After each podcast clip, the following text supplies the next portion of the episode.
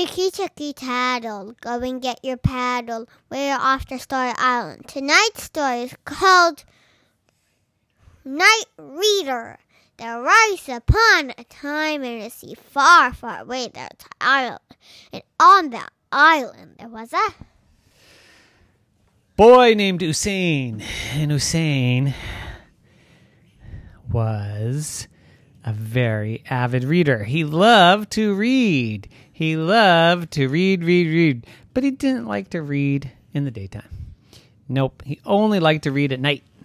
He liked to read all through the night because at night, everything was a lot more exciting. Everything was a lot more imaginative. Everything was a lot more interesting. So, when everybody went to bed, he would sneak downstairs and grab his reading light and sneak back upstairs and read all night. And then he'd fall asleep at five in the morning. And by the time it was time to go to school, he was fast asleep, snoring. And his mommy would come and wake him up, and Hussein said, No, it's not morning yet. And she would say, It's eight o'clock. It's time to go to school. But I just fell asleep. You just fell asleep. I mean, I only fell asleep um, um, a long time ago. so he would get up and he would go to school, but at school, he would fall asleep. and he'd sleep through his tests. And he'd sleep, sleep through study time. And he'd sleep through recess. And then he'd get called to the principal's office.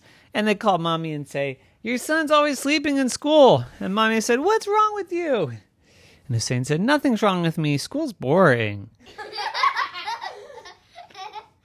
and then he would come home and he would sleep some more.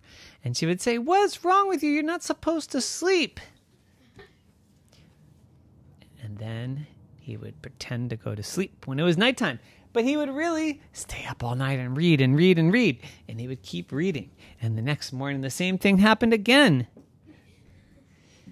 And he would get called into the principal's office and they would call his mommy and they would say he's sleeping again. And she said i guess school's boring. What? said the principal. I mean sorry. I mean this will never happen again. I'll make sure he gets good sleep.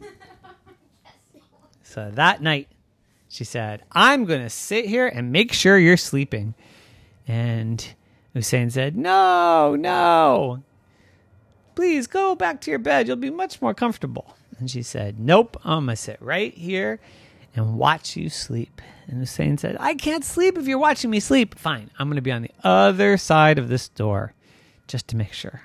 And he thought, How am I going to sneak downstairs and get my reading light? Then he thought, Well, there's a window. So he climbed out the window and he climbed, jumped out, and he ran downstairs I mean, he ran into the house and he got his reading light and then he came back outside and then he climbed up the wall and he jumped back into his window and he read and he read and he read. And his mommy sat outside the door the whole time thinking that he was asleep. And the very next morning, she tried to wake him up and he was fast asleep. And she said, How are you going to stay awake? I promised the principal that you would stay awake.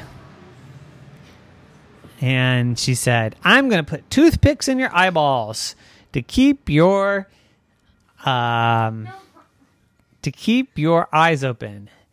And so she put toothpicks in his eyeballs, but not really, because that'd be a horrible thing. Instead, just sent him to school and said, Make sure you stay awake. Here's a big cup of coffee. And so he took a big cup of coffee to school but he didn't drink it because kids don't drink coffee. And sure enough, he fell right asleep. And this time, the principal said, I'm driving you back home, and you are suspended for a week.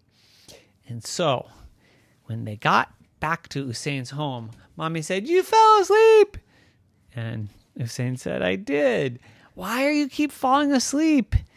Oh, maybe because I read all night. You read all night, said Mommy. You read all night, said the principal. Wait, you read all night? What do you read? Well, I read lots of books and, you know, this and that. Well, you learning anything? Oh, yeah. 2 plus 2 is 4, and 3 plus 2 is 8, and 6 minus 2 is 15. I'm reading lots and learning lots. And the principal said, It doesn't sound like you are learning lots, but I do love that you read. Why don't you just decide to read during the day?